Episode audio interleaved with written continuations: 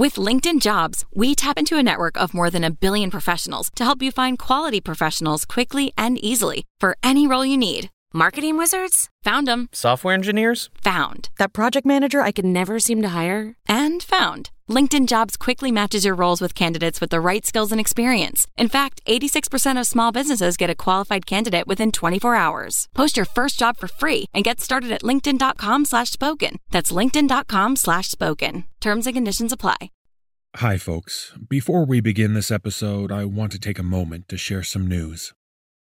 The horror audio fiction podcast, Tales to Terrify, has been one of the stalwarts in terms of its longevity and its high quality productions. Its host, its voice, and indeed its very soul was a man named Lawrence Santoro.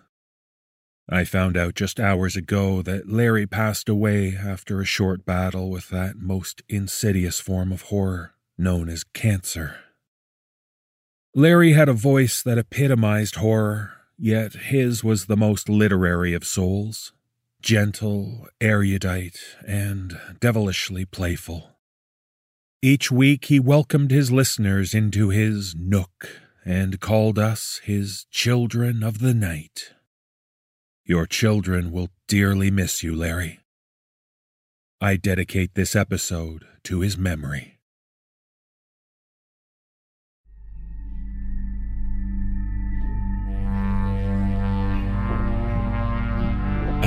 Sunlight fades to darkness.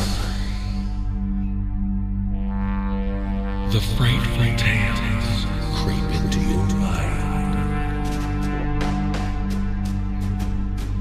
It's time to give into your fear. Because tonight there will be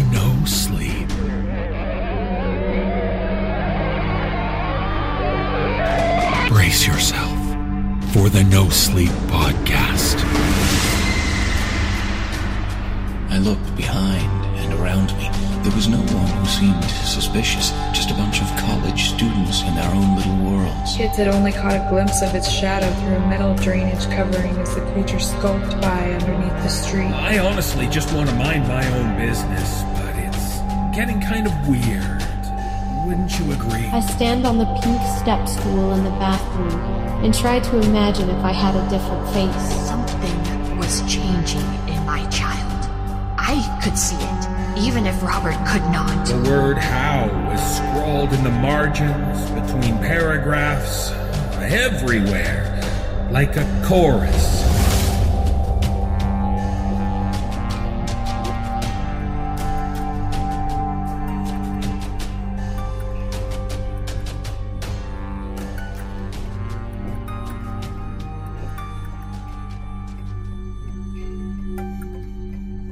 It's episode 5 of season 4. Welcome to the show. I'm your host, David Cummings. We have six tales for you in this episode, featuring stories about terrifying technology, tormentors of time, and fatal femmes. I'm always glad when I can share good news about members of the No Sleep Podcast family. I want to bring to our listeners' attention two new books that will be of interest to you, including a contest where you can win a copy of a new audiobook. The first book that's available is Volume 1 of the complete Claverhouse email series. We featured a number of the Claverhouse tales on the podcast, including such favorites as Snow, The Sleep Clinic, and A Face in the Crowd. Each of these tales explores an extreme of human experiences, and so touch upon dark and often disturbing subjects. I'm a big fan of these mysterious Claverhouse email stories, and I would encourage you to visit the link found in the show notes so you can find out how to purchase a copy of the ebook. It's a set your own price kind of offer, with a suggested price of only $2. Personally, I think it's worth far more than $2, so treat yourself to some excellent Claverhouse stories. The second book I'd like to bring to your attention is called The Forever Show from author Marcus Damanda.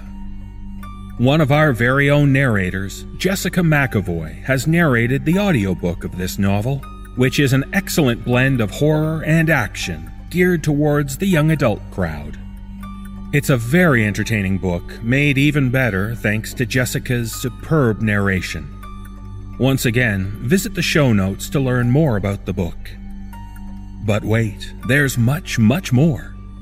To celebrate the launch of the Forever Show on audiobook, we're giving away 25 promo codes for downloading the audiobook for free. All you have to do to enter is visit our contests page at contests.thenosleeppodcast.com. There you'll find out more about the book and get the contest question.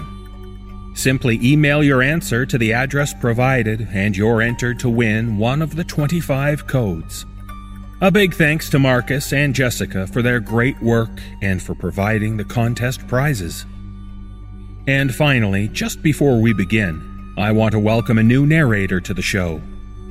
Tisha Boone brings her voice acting skills to the show and joins the No Sleep family. Well, as a matter of fact, she's part of our family in more ways than one. Tisha is the lovely wife of my musical collaborator, Brandon Boone. We're glad that the Boones are sharing their considerable talents with us. So, let us wait no further. It's time to start the show. In our first tale, we encounter one of the latest popular apps. Designed for quick and fun photo sharing between friends, we soon discover that it doesn't take long for new technology to be used for sinister purposes. As author Donald Bristow explains, when a young man makes a mysterious friend via the app, the encounters become far less friendly very quickly. Narrator Peter Lewis reads the tale for us about the disturbing side of Snapchat.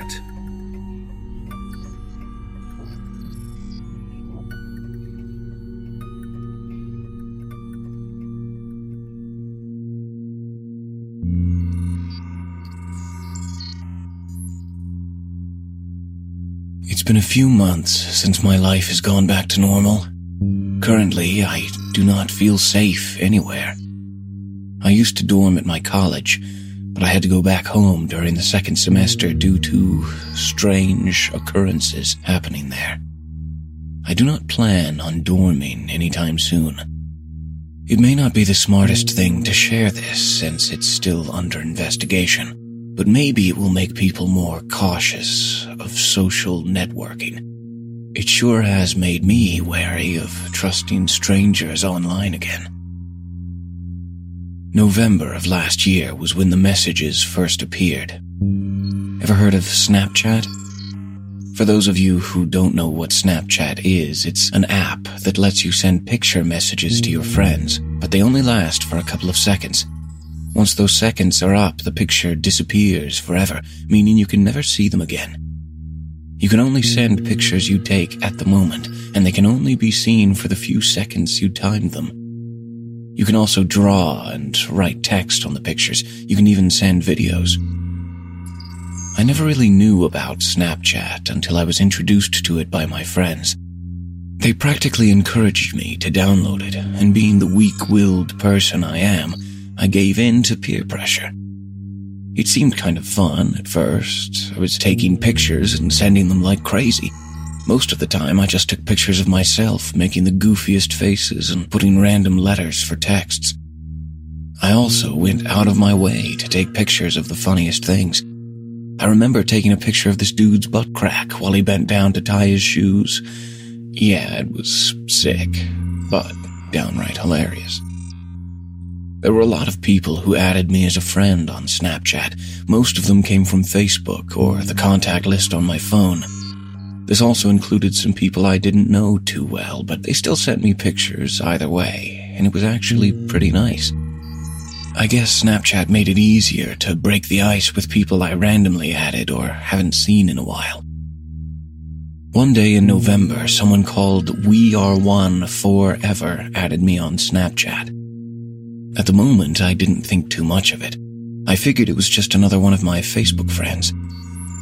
Instantly, The first message this person sent me was a paper with sharpied handwriting on it and a heart drawn underneath it. It read, Hey cutie, how are you? Once four seconds had passed, the message disappeared.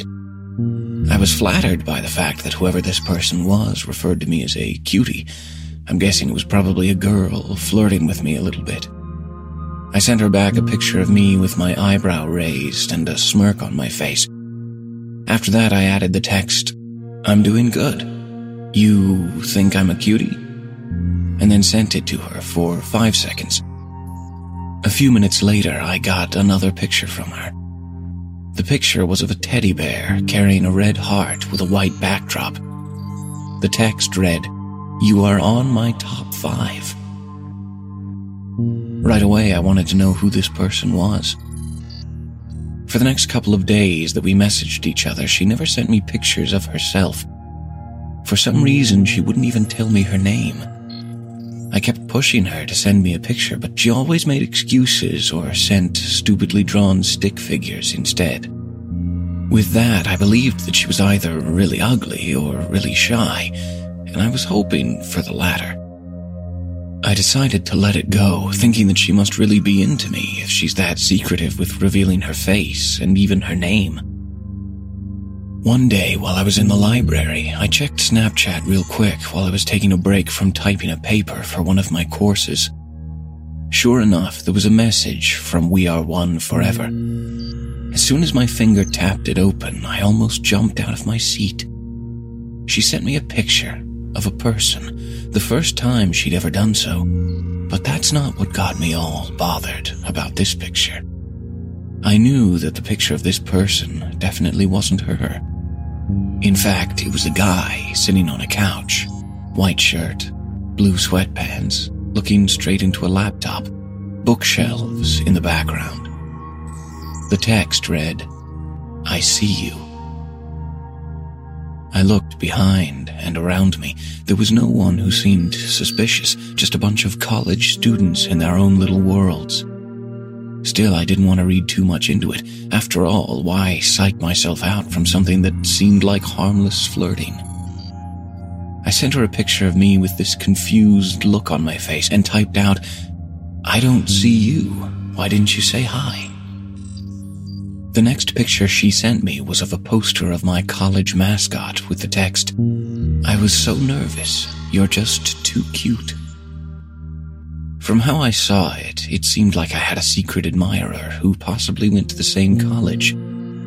I sent her a message asking, So you go to this college too? She never answered my question, even though she opened my message. Things just got weirder after that small incident. A couple of times she sent pictures of me walking in lecture halls, eating in the cafe, making lines for food, and even talking to my friends. I don't remember all the texts, but there were some that stood out to me like, I see you everywhere. It's so funny how close I am to you. And one day you'll know who I am. I started to think my friends might have been playing a joke on me. I asked my best friend Andrew one day if he was the one sending me all those weird Snapchats. He told me he had no idea what I was talking about and I explained to him the whole thing that this person called We Are One Forever had been sending Snapchats of me. Andrew said that was pretty creepy and that I must have had some obsessive stalker who obviously had no life. I was secretly hoping he was the one behind all of it, but I knew he was telling the truth. We Are One Forever doesn't have the same handwriting Andrew has. Besides, dude can't lie his way out of a paper bag. After talking to Andrew, I asked all my other friends about it, but they also told me the same answer. Either it really wasn't them, or they were playing an elaborate mind fuck on me. One of them had to come clean, but no one ever did. And the Snapchats were getting a little too eerie. My secret admirer started sending pictures of only me and nothing else. She rarely added texts on them anymore.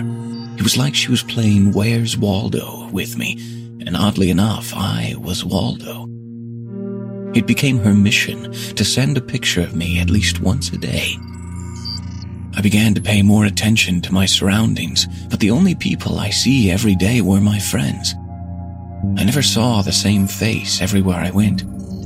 I figured my friends had to be the ones messing with me. Eventually, I stopped sending messages to We Are One Forever, thinking it was best to ignore and pretend like it didn't bother me if it were them. I didn't mention the messages anymore, and I even stopped opening them. They just kept piling on whenever I went on Snapchat. The fall semester was almost over at that time. December came, followed by colder days and nights loaded with college assignments, projects, and final exams. Even though all of this sounded intimidating, I was a little relieved, to be honest. It gave me the excuse to focus all my attention on something more important than those messages. And yet, whenever I looked at my phone for the time or a new text message, I always saw a notification from Snapchat. We are one forever sent you a message. After a week of ignoring them, I finally let curiosity get the best of me. Once I started opening one, I saw a picture of me, but when I blinked, it was already gone. I opened another message. Me again, but it disappeared as fast as the last one. As I opened those messages one by one, I could feel my heart sink deeper and deeper. They were all pictures of me all over campus. I couldn't even fathom as to how this person was able to follow me from one place to another. She even took pictures of me during lectures and when I came out of bathrooms. That day, I decided to stay in my dorm room since I was starting to become paranoid. My roommate, John Michael, wasn't there for most of the time. Some of my friends were texting me to join them for lunch, but I was in no mood to come out and show myself to my secret admirer. She seemed to know where I was every single time. To avoid my chances of being another Snapchat message, I only came out that day to buy myself a sandwich. When I looked at my phone a few times, I was pleasantly surprised at the lack of Snapchat notifications from her. I was able to breathe normally again, even though part of me was worried about going out. After all, I couldn't just stay trapped in my dorm room every day. I had classes to be in, friends to hang out with, and parties I wanted to go to before the semester ended. That night, I couldn't really sleep. I actually felt more alive that moment than I did the whole day. It was impossible for me to go to sleep when I had a million thoughts racing through my mind. Unsurprisingly, all those thoughts were related to those damned Snapchat messages. Finally, I fell asleep after what felt like hours looking at the darkness. The next morning, I woke up tired and not in the greatest of moods. I checked my phone to see the time. It was 12 in the afternoon. Out of habit, I also checked Snapchat for any new messages I could have received. The more recent messages were from We Are One Forever. Her messages took up all of my Snapchat. It had to be almost 50 she sent me. Seeing her username alone made my body tremble with morbid curiosity. Before I opened the messages, I noticed something was off about them right away. She sent me videos in the more recent Snapchats, which is something that never happened before. Also, the time she sent me those messages was about six hours ago. It made me extremely hesitant to open any of them, but something inside me was demanding me to do it. She had to be taking pictures of something else that night. I was in bed the whole time. However, once I opened her first message, I could not believe with my own eyes, and even thought for a second that I was going insane. I wanted to scream. Immediately, I regretted my decision of ever opening that message. Just thinking about it still gives me chills. At first, I couldn't make out what the picture was. It seemed dark, but she must have enabled the flash option because there was a bright light illuminating the subject of the picture. Even though the pictures lasted only a second, I was able to make out what was in the second and third picture.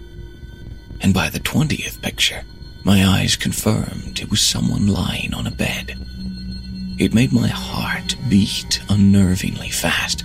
Those were the most horrifying seconds of my life. As I kept opening these messages, they were the same picture of someone sleeping. The more recent messages became closer and closer views of the person. The closer they were, the more they confirmed my fears about the person in the picture. And the videos. Oh, God. The fucking videos. There were five videos, and they showed uncomfortable close ups of a person's face in the glowing flashlight, accompanied by the typical noisy silence audio in the background. It was my own sleeping face. It broke me down, and I immediately dialed my college's police department told them someone broke into my room last night, that I was being stalked by someone I didn't know who was also sending me pictures of myself. I tried to explain as much as I could, but they couldn't even understand what I was saying because I sounded like a complete mess. They came over to check up on my dorm room, observe any forced entry that could have taken place, and even questioned my roommate for an hour. I showed them my Snapchat to prove the multiple messages the person was sending me. Unfortunately, they couldn't retrieve them and see the actual pictures. I told my parents about it a week later. They wanted to pick me up as soon as possible, even though finals were coming up. After I was finished, though, I went back home, and the messages had stopped for a while. I didn't see anything from We Are One Forever for the second semester of college. The police are still trying to find them and are currently trying to contact the makers of Snapchat to retrieve those terrifying pictures. At that time, my life was going back to normal, and yeah, I was still using Snapchat just for the innocent fun of it. The last days of the semester, though, became a different story altogether. It was a typical Friday, and I was home alone, watching TV and chowing down on snacks. I just completed the last of my finals, so I was treating myself after all that stress from college, and especially from that slightly traumatizing situation. But that all changed once my phone began to vibrate. This whole wave of dizziness took over me as I read what was on the screen. We are one forever sent you a message. I was conflicted about what to do, and maybe I shouldn't have opened the message. Maybe I should have just deleted Snapchat from my phone and saved myself the trouble. Because when I did open that message, I was clearly met with the image of my house in broad daylight not just my whole house, but specifically the view of the kitchen window. The picture only lasted for five seconds, and it was kind of hard to see due to its grainy quality. Yet it was enough to detect myself sitting by the table, eating my cereal in the morning, looking outside the window at what I particularly remembered to be nothing at all.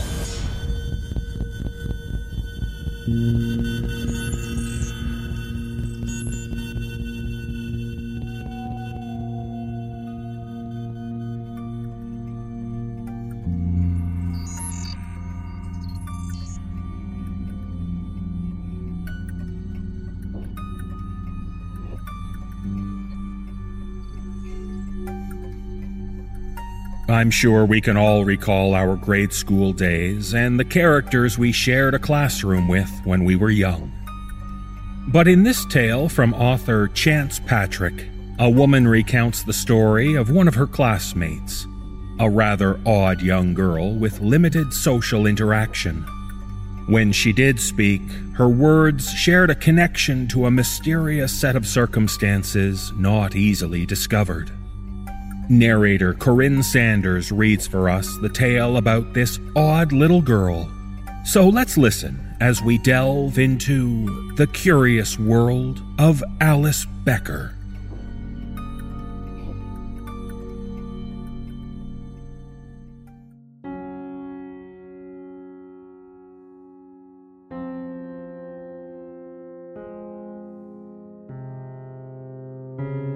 Alice Becker was odd.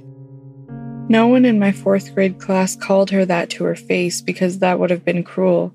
And for fourth graders, we were surprisingly respectful and tolerant of people with problems because Alice had real problems, and to this day, I'm not sure what all of them were. I'm not sure I ever want to find out. I prefer to leave the past in the past. I prefer not to remember anything at all about Alice and what I found in that drainage pipe on that cool spring evening. I want to blame Alice for my years of nightmares and fear of small confined spaces, but I don't. That'd be wrong. I blame myself. I blame my tolerance, if you can call it that, because in retrospect, maybe me and my friends weren't really tolerant of Alice. At least to the kids in my class, Alice was more of a fascination, a morbid curiosity, if you will. Because the more you got to know Alice, the more curious you became about her and the secrets she told you with that sly grin and those all too knowing blue eyes. It didn't start out with secrets, though. It began with pity. Alice always wore the same Daffy Duck t shirt to school every day. She smelled like stale urine, and her mother was a heavy drug user and Alice's mother did awful things to acquire those drugs. At least that's what my mom told me. She never told me what those awful things were, but even as a fourth grader, I could guess, and I was saddened and disgusted. But what made Alice odd was that she rarely talked. She'd just sort of mumble, groan, and snort, and when she did, she sounded like a warthog. Alice was only in our class for about an hour every day, Inclusion is what the school called it. Otherwise, she was whisked away to the room with the other students with special needs. But no one ever teased her or raised eyebrows at Alice's moaning and snorting during classroom activities. That would have been cruel, and God knows Alice's life was hard enough as it was without a classroom of kids mercilessly tormenting her. Instead, we tried to include her in our projects and make her a true member of the class and the few times we made out actual coherent words coming out of Alice's mouth, it'd be weird, nonsensical things. Jungle Gym, Combat Tracker. Ring, ring, 55. Ring. Choosing fee, private thing. I remember them distinctly. We'd always nod and smile, but they made no sense to us. This went on for months. Then, on a Tuesday in the middle of April, Alice said, Trevor, Daddy, Bend, Red. Trevor was a kid in my class. Alice looked right at him when she said it, and it was the first time she had ever addressed any of us by name. I recall a line of drool dripping off the side of Alice's mouth and running down her chin as she spoke, but I mainly remember her eyes. Alice's eyes were piercing Trevor, like she knew something that he didn't. At the moment, it didn't make sense to us. It was just another of Alice's ramblings. But later that week, Trevor's dad got into a car accident. He was drunk, ran a red light, and wrapped his car around a streetlight after Trevor's mom caught him in bed with another woman.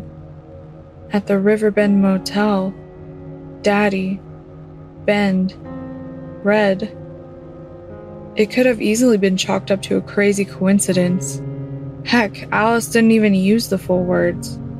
And I must have been the most level headed of the bunch because I thought it was a coincidence. But to the other kids in class, it was premonition. Alice knew things. She could see into the future, and she knew our secrets. Alice was officially the mysterious classroom freak and everyone desperately waited for the next set of coherent words to come dribbling out of her mouth. And a few weeks later, they came. We were working on posters for our social studies assignment when Alice began moaning and snorting.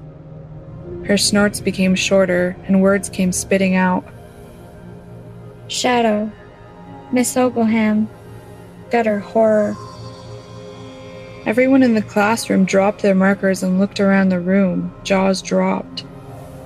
Alice had just confirmed one of the longest standing rumors at our elementary school the one about the creature that lurked in the sewers in front of old Miss Ogleham's house. The shadow creature is what the kids called it, because no one had ever actually seen it. Kids had only caught a glimpse of its shadow through a metal drainage covering as the creature skulked by underneath the street. But Miss Ogleham knew what it was, according to the legend, of course. She was 70, maybe 80 years old, and she'd been keeping the creature alive for decades. Miss Ogleham didn't go outside much, but when she did, it was to dump a bucket of meat and thick red liquid off of her balcony into the gutter which ran directly into the drainage sewer. Or so the stories went.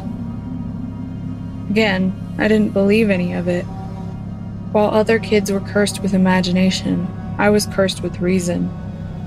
I'd never seen Miss Ogleham dump monster food into a gutter, but kids in my class swore up and down that she did. I was more creeped out by Miss Ogleham the person than any far fetched stories about her feeding sewer creatures. I'd only ever seen her once, and it was at the grocery store. I was with my mom, and I remember Miss Ogleham standing at the end of every aisle, just staring at me and my mom as we shopped. She had saggy skin and unkempt blue hair, and I was so creeped out that I pretended to be sick so we could get out of there as quickly as possible.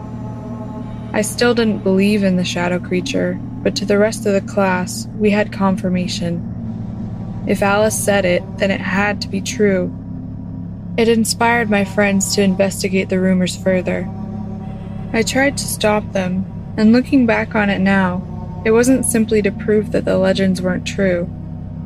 I wasn't trying to prove that I was right and my friends were wrong. I think I was sticking up for Alice. I didn't want other kids to view her as a freak. She had real problems, not premonitions. It wasn't fair for kids to treat her like some circus sideshow. So when four of us from class snuck out after dark and met at the iron gates in front of Miss Ogleham's house, I was the one that volunteered to go exploring. It was my sense of reason that gave me courage. I knew there was no shadow creature, and I could dispel the rumors once and for all. And so I chose to go crawling through a drainage pipe the metal covering was too heavy to lift, so I had to enter at a different spot. Miss Ogleham's house was a block from a river, and that's where the drainage pipe emptied. We made our way to the shores of the river, the beam of my friend's flashlight jostling wildly in the night. I grabbed it from him and steadied it in my right hand. The plan was for me to wiggle inside the pipe, crawl to the front of Miss Ogleham's house, and report my findings through the metal covering. Honestly, it sounded simple and straightforward. I squirmed inside of the pipe, and I felt the water seep through the fronts of my pants. The drain was tight, no more than four feet deep and three feet across. I army crawled ahead, my hands softly splashing down in the small puddles of standing water. The sounds of the outside were soon gone, and I was listening to my own breath as I grunted pushing forward and seeing only blackness and the thin beam of the flashlight ahead of me. I must have been halfway there when I began to regret my decision. My thoughts that had originally been fixated on reason and justice had quickly morphed into fear. I stopped in the darkness, listening, positive that I'd heard something creeping towards me. No, it's behind me, I thought. I turned my head and called out, thinking it was one of my friends playing a trick on me. I heard nothing. My friends weren't that sneaky. They would have giggled and given themselves away. So I charged forward, trying to double my speed to get to Miss Ogleham's house and see the safety of my friends' faces. I suddenly believed in the shadow creature, and I believed that something lurked down here and I would be its nightly feeding. I pictured a hideous beast with yellow eyes and saliva glistening off of its razor sharp fangs, and I desperately wanted to get out of this suffocating pipe that was sure to be my narrow coffin. I heard shuffling behind me, and it was moving fast. It was getting closer and closer, and then something clamped down on my ankle.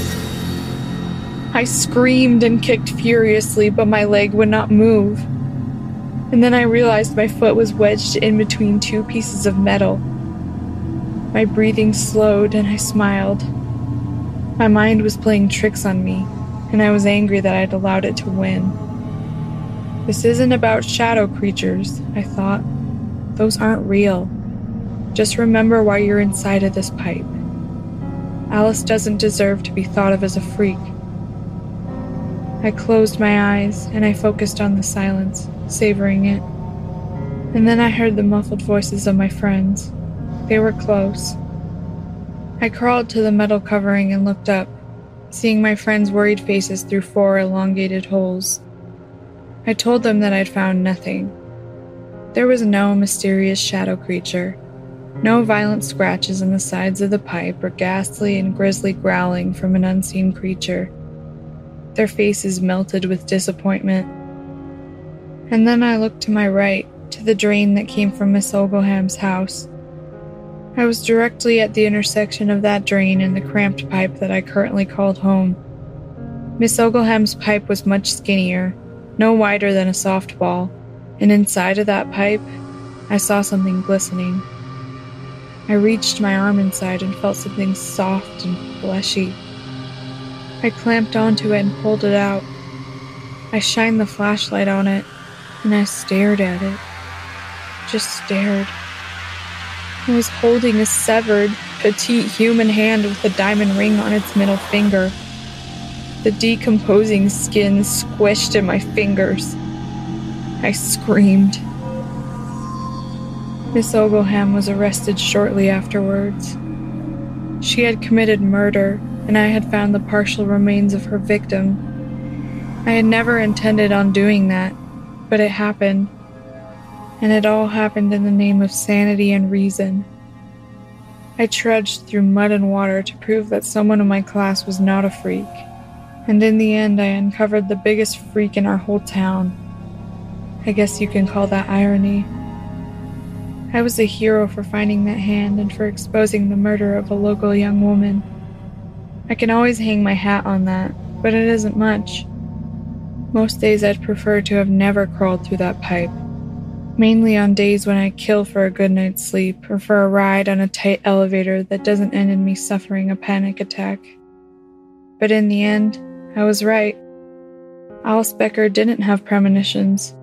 She wasn't clairvoyant. She had real problems, worse problems than the ones I have now. Alice came from a broken home with a drug riddled prostitute mother. She had direct knowledge of a horrible and frightening underground world.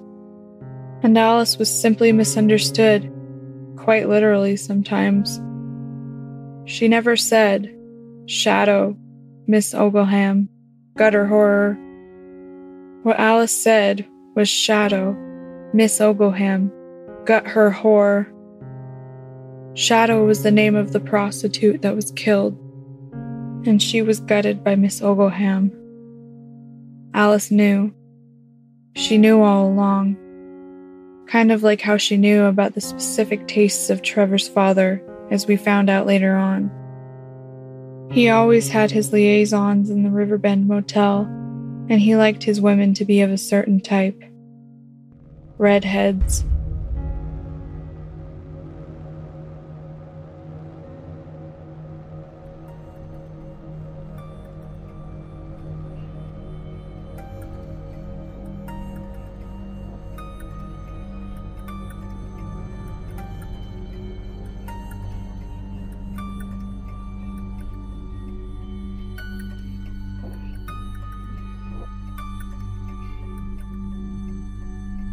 If you've ever seen a for sale sign go up in front of the house next door, you know how it can lead to a mixture of excitement and trepidation. What will your new neighbors be like? Will you become friends with them, or will they be unfriendly? Well, as author J. A. Martz writes, when one family welcomes a new couple to the neighborhood, they soon realize they have a rather unsettling connection to them. Narrator Tisha Boone and I will read the tale for you about why this couple soon became known as the Copycat Neighbors.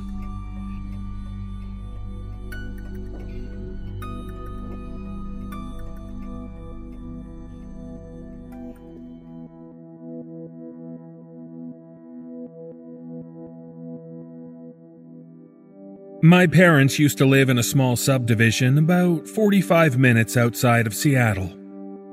According to them, it was a relatively normal middle class development with decent neighbors.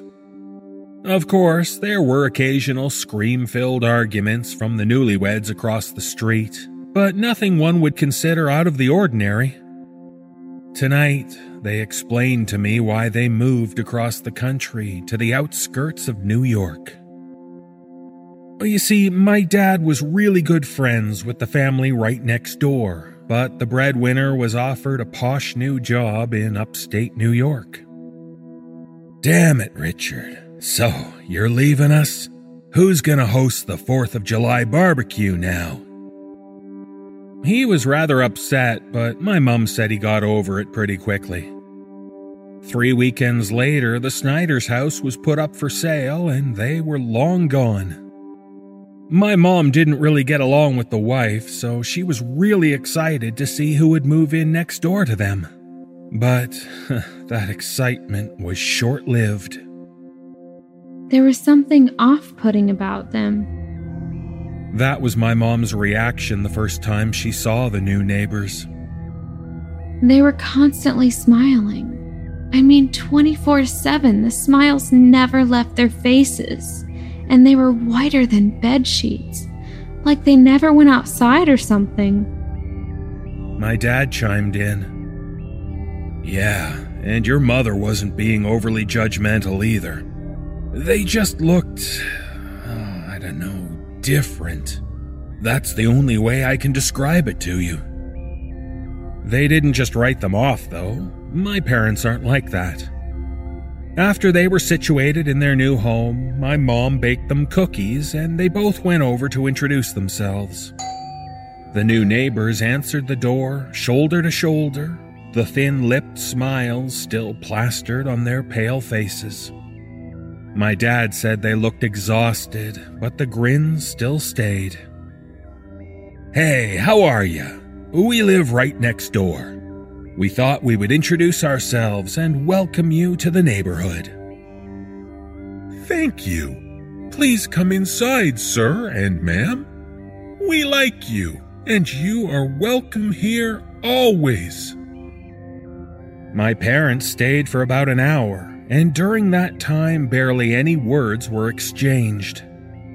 They both tried asking questions about their careers, previous locations, etc but the only things they said were very short and vague.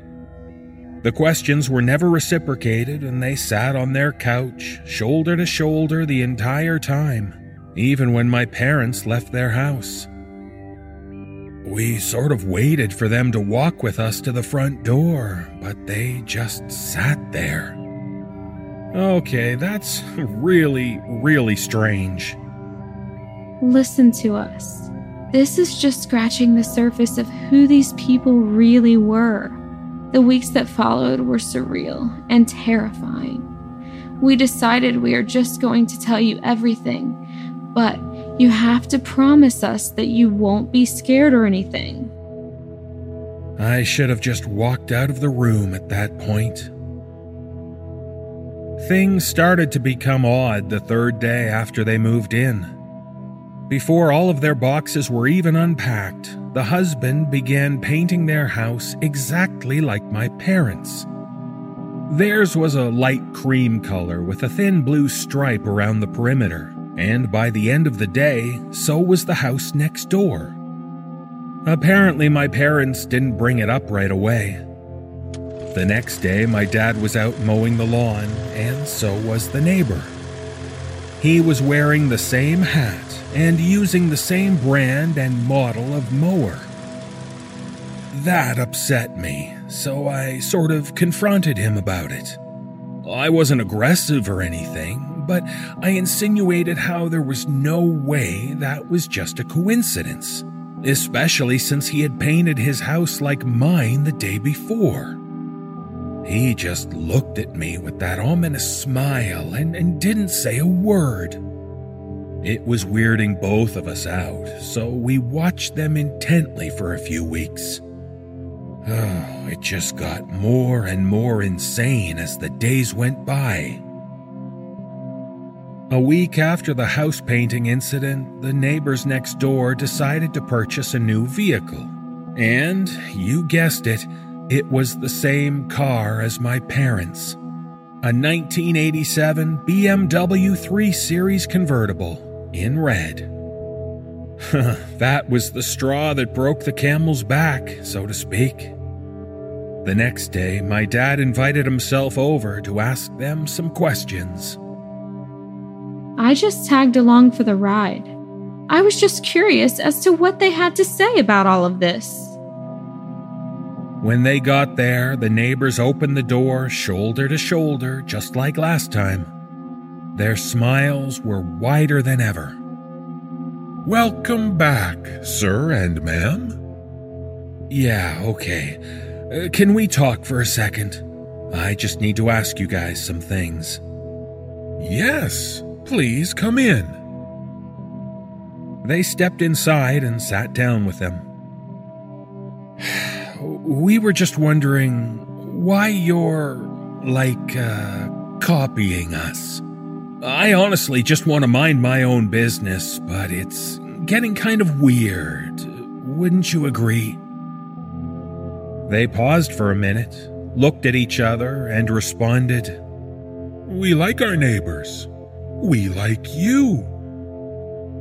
My dad noticed something was upsetting my mom at this point. Her face went flush and she grabbed his leg. Are you. What's wrong? She whispered to him under her breath. James, we need to get out of here. We need to leave right now. Uh, sorry, guys, we need to go. My wife isn't feeling very well. They left in a hurry. My dad was flustered with my mom, asking her what the fuck was going on and why she got so upset all of a sudden. They got home and she slammed the door. Jesus Christ, James, Jesus Christ. What the hell is the matter? Can you please just tell me? My mom was almost in tears at this point. James, I looked into their bedroom. They had the door wide open. James, they have the same fucking bedroom as us. The comforter on their bed was the same pattern as ours. They have the same curtains on their windows, and they have the same nightstands that we do. How the fuck would they know that? They've never been into our house before. What the fuck? Are you being serious right now? James, have they been inside our house? I asked them why they didn't just go back there and actually confront them or call the police, but they told me they were just kind of in the denial stage. They didn't want to believe this was actually happening, but they knew it was. They knew exactly what was happening. Neither of them got much sleep that night. Right before they went to bed, my dad set up an old VHS camcorder on a table in the corner of their room, facing their bedroom door. I just had to know, he said. My dad pulled out an old cardboard box full of tapes and popped one into our old VHS player. Watch this. He fast forwarded the tape till about an hour in I couldn't believe what I was seeing. The video showed the copycat neighbors standing at the edge of my parents' bed, shoulder to shoulder. Their smiles were gone. Instead, they had a murderous look on their faces, wrinkled and contorted. They stood there, just watching my parents through the night until the grainy video cut out three hours in. I nearly had a heart attack when I watched the tape the next morning. I was scared and then extremely angry. I grabbed my baseball bat and sprinted over to their house. No one was answering, so I beat their door down. Jesus, what did you do to them? They were gone. All of their stuff was neatly boxed up in the living room. The BMW was still there, but they were gone and never came back. We filed a police report that day. After we showed them the video, they worked extremely hard to find these people, whoever the hell they were, but there were no leads. The information they used to buy the house and the car was stolen from another couple from Arkansas, and there was nothing else on them. We got the hell out of that neighborhood and moved over here for peace of mind. Oh my god. I. I'm not even sure what to think right now. I'm. I'm so sorry. I was truly at a loss for words. I asked them why they waited so long to tell me this story. Remember our old neighbor, Richard Snyder, we were talking about? Your dad still keeps in touch with him occasionally. Okay.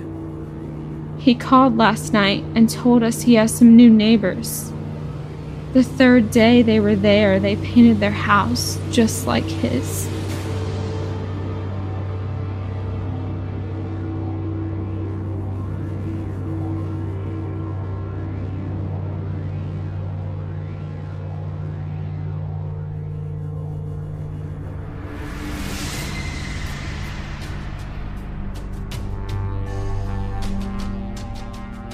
Our episode has come to an end. Thank you for spending time with us at the No Sleep Podcast. If you would like to learn how you can hear the full length version of this episode, featuring many more stories, please visit the nosleeppodcast.com and click on the Season Pass link. Purchasing a season pass will help support everyone who contributes to the podcast and in return, you'll get 25 full length episodes and three exclusive bonus episodes, all for only $19.99. This is David Cummings. Thank you for listening, and join us again for the next episode of the No Sleep Podcast.